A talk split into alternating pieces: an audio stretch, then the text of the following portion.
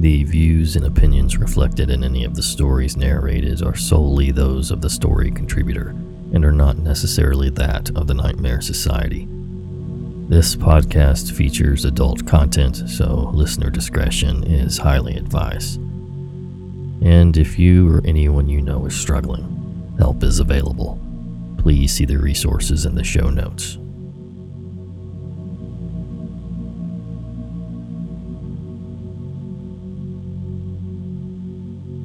Again, Nightmare Society. Just a little heads up. This will be the last episode for the next few weeks. I'm going to take some time off and do some holidays with family. If you are on our online campfire at patreon.com slash nightmare society, I will be putting out an episode on there. And if you're not, feel free to go back and listen through some of our catalog. There is a limited amount of episodes on um, the podcast apps, but we do have our entire catalog all the way back to episode number one on our YouTube channel. Links to the online campfire as well as the YouTube channel, and all that is in the episode notes. Thank you. Now, get comfy and prepare yourself for another episode of The Nightmare Society.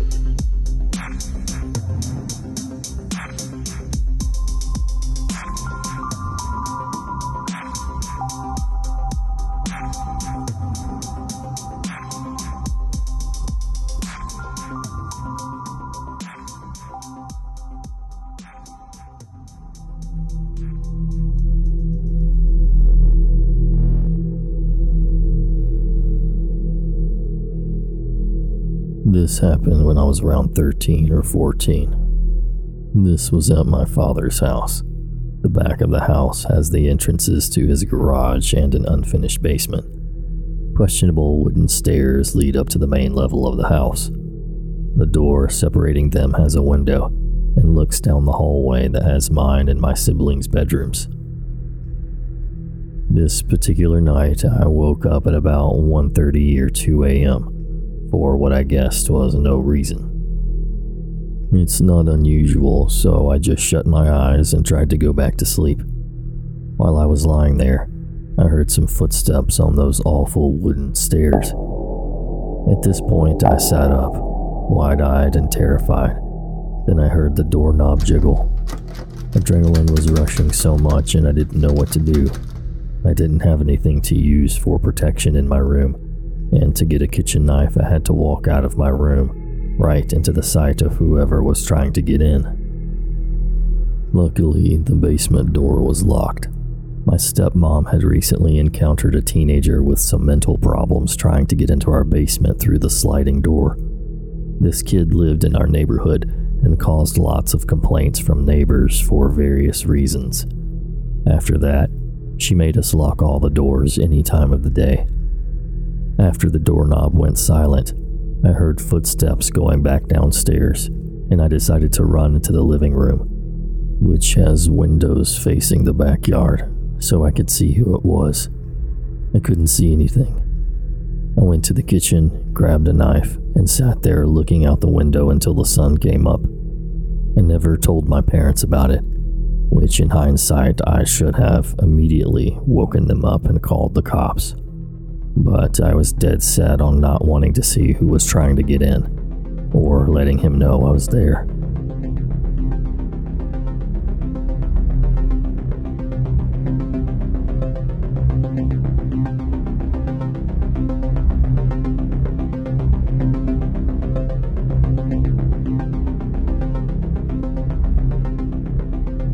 This story was told to me many times from my grandmother.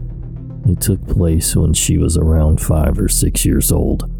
She lived in a very, very small town, so it was safe to let your kids run around town all day, and there was very little crime. On one afternoon, my grandmother had decided to grab a nickel and walk to the movie theater.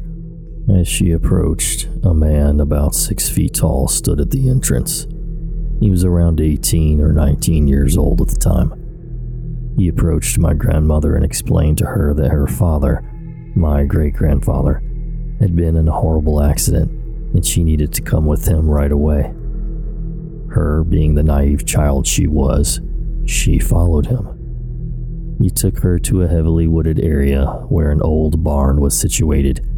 He coaxed her inside, saying, Your dad is laying right over there. He was trying to get her to go deeper into the barn. She said that a feeling of dread washed over her entire body.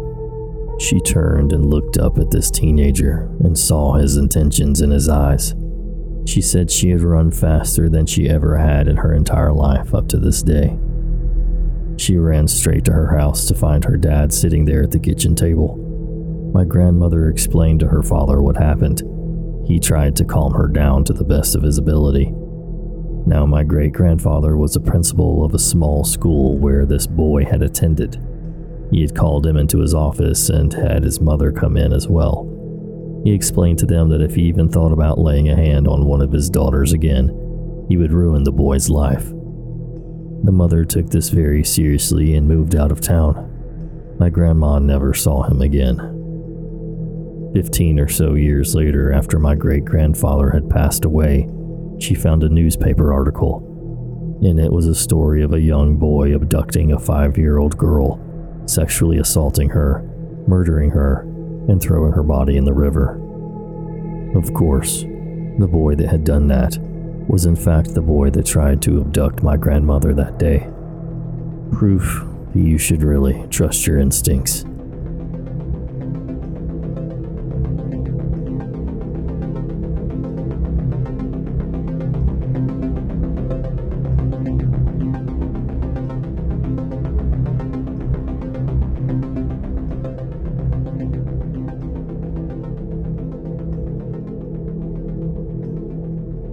Met Sean while working at a local car dealership. We were both new and spent a lot of time learning the ropes together. He seemed like a nice guy. He had two kids, came from a good family. I spent quite a few hours alone with this guy, delivering cars, taking lunch breaks, having drinks after work. I even brought him to my house to hang out, never knowing that in just a few weeks he would slaughter his whole family. I honestly would have never seen it coming. Thinking about all the time I spent with him makes me question my ability to judge someone's character. Kyle here, for those of you who aren't familiar with Sean Bentler. He murdered his family his mother, his father, and three sisters Mike and Sandra, and the daughters, Sheena, Shelby, and Shane, of Bonaparte, Iowa. According to Medium.com, Sean was an average student.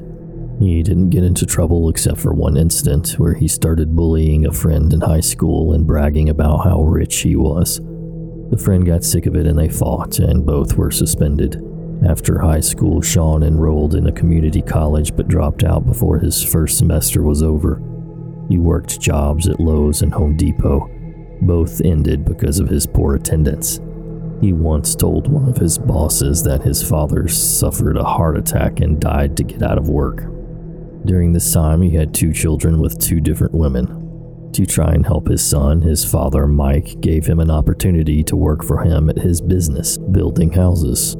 Mike owned a successful lumber yard and a grain elevator, allowing him to provide a comfortable life for his wife and children. When that ended, he started selling cars. Sean acted like he had a lot of money, but seemed to never be able to pay his rent, and he relied heavily on Mike and Sandra, while also stealing from them. His parents often brought him food, unable to fully cut him from their support, but they were getting sick of his laziness, and Sean knew that. He even told the mother of one of his children that he was on the brink of receiving a lot of money from his mom and dad. Then all of his problems would go away. Early on the morning of October 14th, 2006, Sean took his roommate's car and drove an hour and 20 minutes to his parents' house. He entered the home, grabbed a rifle, and quietly walked to the basement. First, he shot and killed the elder of the sisters, Sheena. As he went back upstairs to where the rest of the family slept, his mother woke up. Sean shot her, but she was still alive and able to wake up her husband. Sean and his dad fought over the gun. Sean gained control and hit his father over the head with the butt of the rifle and then killed him. Sandra tried fleeing, screaming for the girls to call 911. He goes on to kill his two remaining sisters, both while they were on the phone with 911. I will link the Medium article in the show notes. There's a lot more details in this, and it's an interesting read, and a very sad one at that.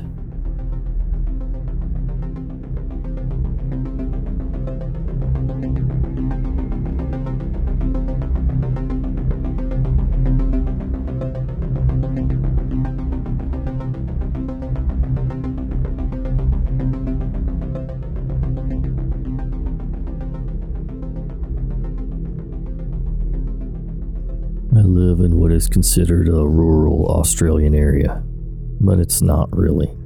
Most of my neighbors only live a few hundred meters away, and their houses are easily in sight, but not within hearing range. My street is one of the few within my town with houses so far away. The rest of the streets are what you would consider typical suburban streets with houses normal distances apart.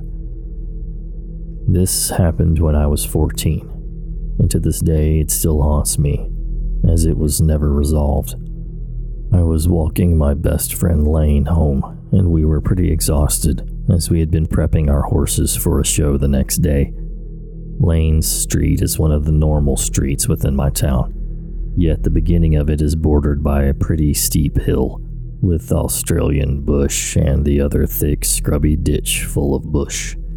Not necessarily intimidating, but definitely not the funnest part of the street to walk at dark as a skinny little 14 year old girl. We had just passed this part of the street and the houses were on either side of us when an old red sedan pulled up. A little bit disconcerting, but nothing out of the usual as a lot of cars did park on the street.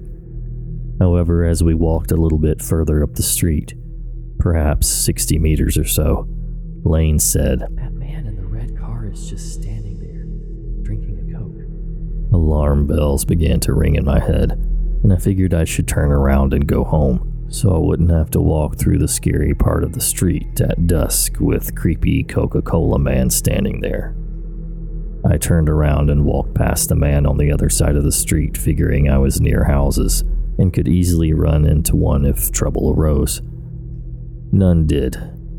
Yet, once I cleared that part of Lane Street, I was on my own road. I had a primary school on my right hand side, closed for the night, with no one there, and houses on my left, yet those homes were still quite far from me. At this point, it's getting pretty dark, and I'm walking quite fast, as I knew something was up. I didn't run. I thought in my head it would trigger the creeper to act. It was at this point that I turned around and looked back towards the creepy part of Lane Street. The red car was slowly inching around, following me. I was still about 500 meters from an entrance to my property, which is just a little gap in the fence for maybe just one person to squeeze through. At this point, I pretty much noped the F out of there and bolted. The car speeds up. I run another two kilometers down my property to my house and watch this man drive about halfway down my driveway. No one is in my house, and I frantically try to find my parents. I run around the back of the property to find my dad on the ride on and flag him down to tell him I got followed home. He drives out to the front to see the man pulling out of our driveway, and he gets in his car as quickly as he can to follow him and get his license plate. Unfortunately, my dad couldn't catch him as my street is a junction to three more, and all of those have many more streets you can turn down and get out of this area.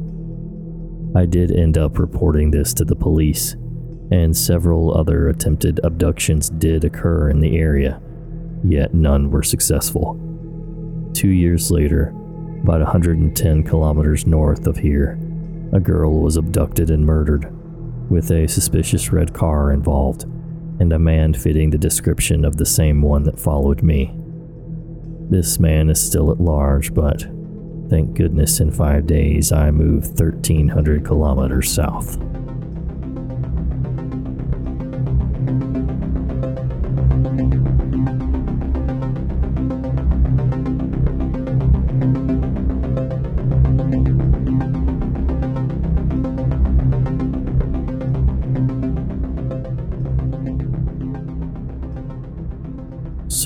Details have been changed to provide anonymity to me and other people related to the story. This happened nearly four years ago, so my memory isn't the greatest. In 2014, I moved to Ohio from California after my mom had retired from being in the Army.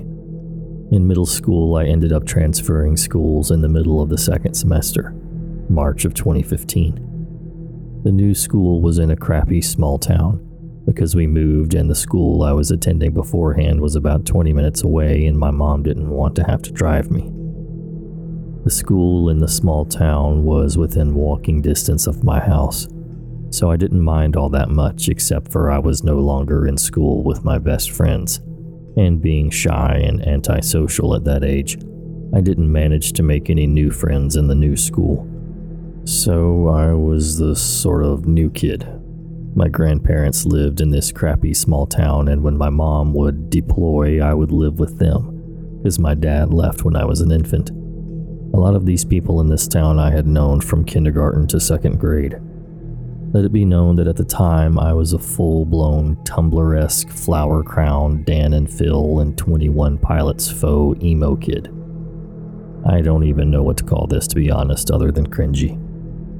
At the time, I was very freshly 14 and my fashion choices were rather questionable. I had dyed bright red fringy emo hair, wore baggy hoodies and skinny jeans, and wore distressed American flag high top Converses. In my pre algebra class, there was this kid named Connor who had a crush on me. Connor was average height for a boy in the 8th grade, but to me he was short because I've always been tall. He had straw like brown hair and he was slim. He asked me out many a time in class and I rejected him because I had been e dating a 15 year old guy from Texas. Despite that, though, he didn't make me feel weirded out. The class was pretty tiny, so everyone knew everyone. Someone important to this story is Ella Davis. For some reason, no one called her Ella. It was always Ella Davis. Ella Davis was a shorter, beautiful girl with a long brunette ponytail and a smile decorated with shiny braces. She was one of the more affluent families. Affluent in quotations just meant middle class, upper class, because not everyone in the town was poor or lower middle class. Ella Davis, being so beautiful, affluent, and popular, was genuinely nice to everyone she met, including me, the shy, lanky emo kid. No one had any reason to dislike Ella Davis, and no one did. She was a textbook girl next door. One thing I remember so vividly about Connor was that one day before pre algebra, he had complimented my distressed American flag high tops. Nothing unusual, so I said thanks. He started taking off his beat up gray shoes and pleaded to trade with him. I expected him to seem like he was joking, even just a little bit, but he wasn't. He looked pretty serious about it I shrugged it off and was like, dude, no, I like my shoes. From there, nothing really happened. A month or two goes by, and suddenly Connor and three other boys stopped showing up to school, and whispers around the school spread like a wildfire. And of course, considering I legitimately had no friends, I was the last to know. I remember I was in my last class of the day when a girl named Carmen had told me that during a sleepover, Connor and three other guys I had known from school had planned to kidnap and kill Ella Davis. They also decided that they would kill Ella Davis's parents too, if they got in the way of everything. It was a concise plan, and they even managed to steal guns from their families. It should be noted that of these boys, they were around normal height for all their ages, all except one, named Sean. Sean was shorter and plumper than the other three, and at the sleepover, he was sexually assaulted by one of the other two guys, not Connor. He was given the role of lookout one night. They ended up going over to Ella Davis's house after stealing guns from their families, but were spooked away by the family dog. Sean ended up caving in and going to the authorities. despite his role in conspiring to kidnap and murder Ella Davis with the other two guys and Connor. As far as I know, he wasn't charged and he returned to school. Connor was charged as a juvenile while the other two were charged as adults for what happened, as well as the assault on Sean. When I found all of this out, all I could have thought about was the fact that it could have been me instead of Ella Davis, considering Connor had that big crush on me and wanted my shoes. The scenario kept replaying in my head for the rest of the day. How did this dude from my class who wanted my cringy emo shoes turn out to be like this? Thank you so much for listening. Hope you all have a happy holiday. And until next time.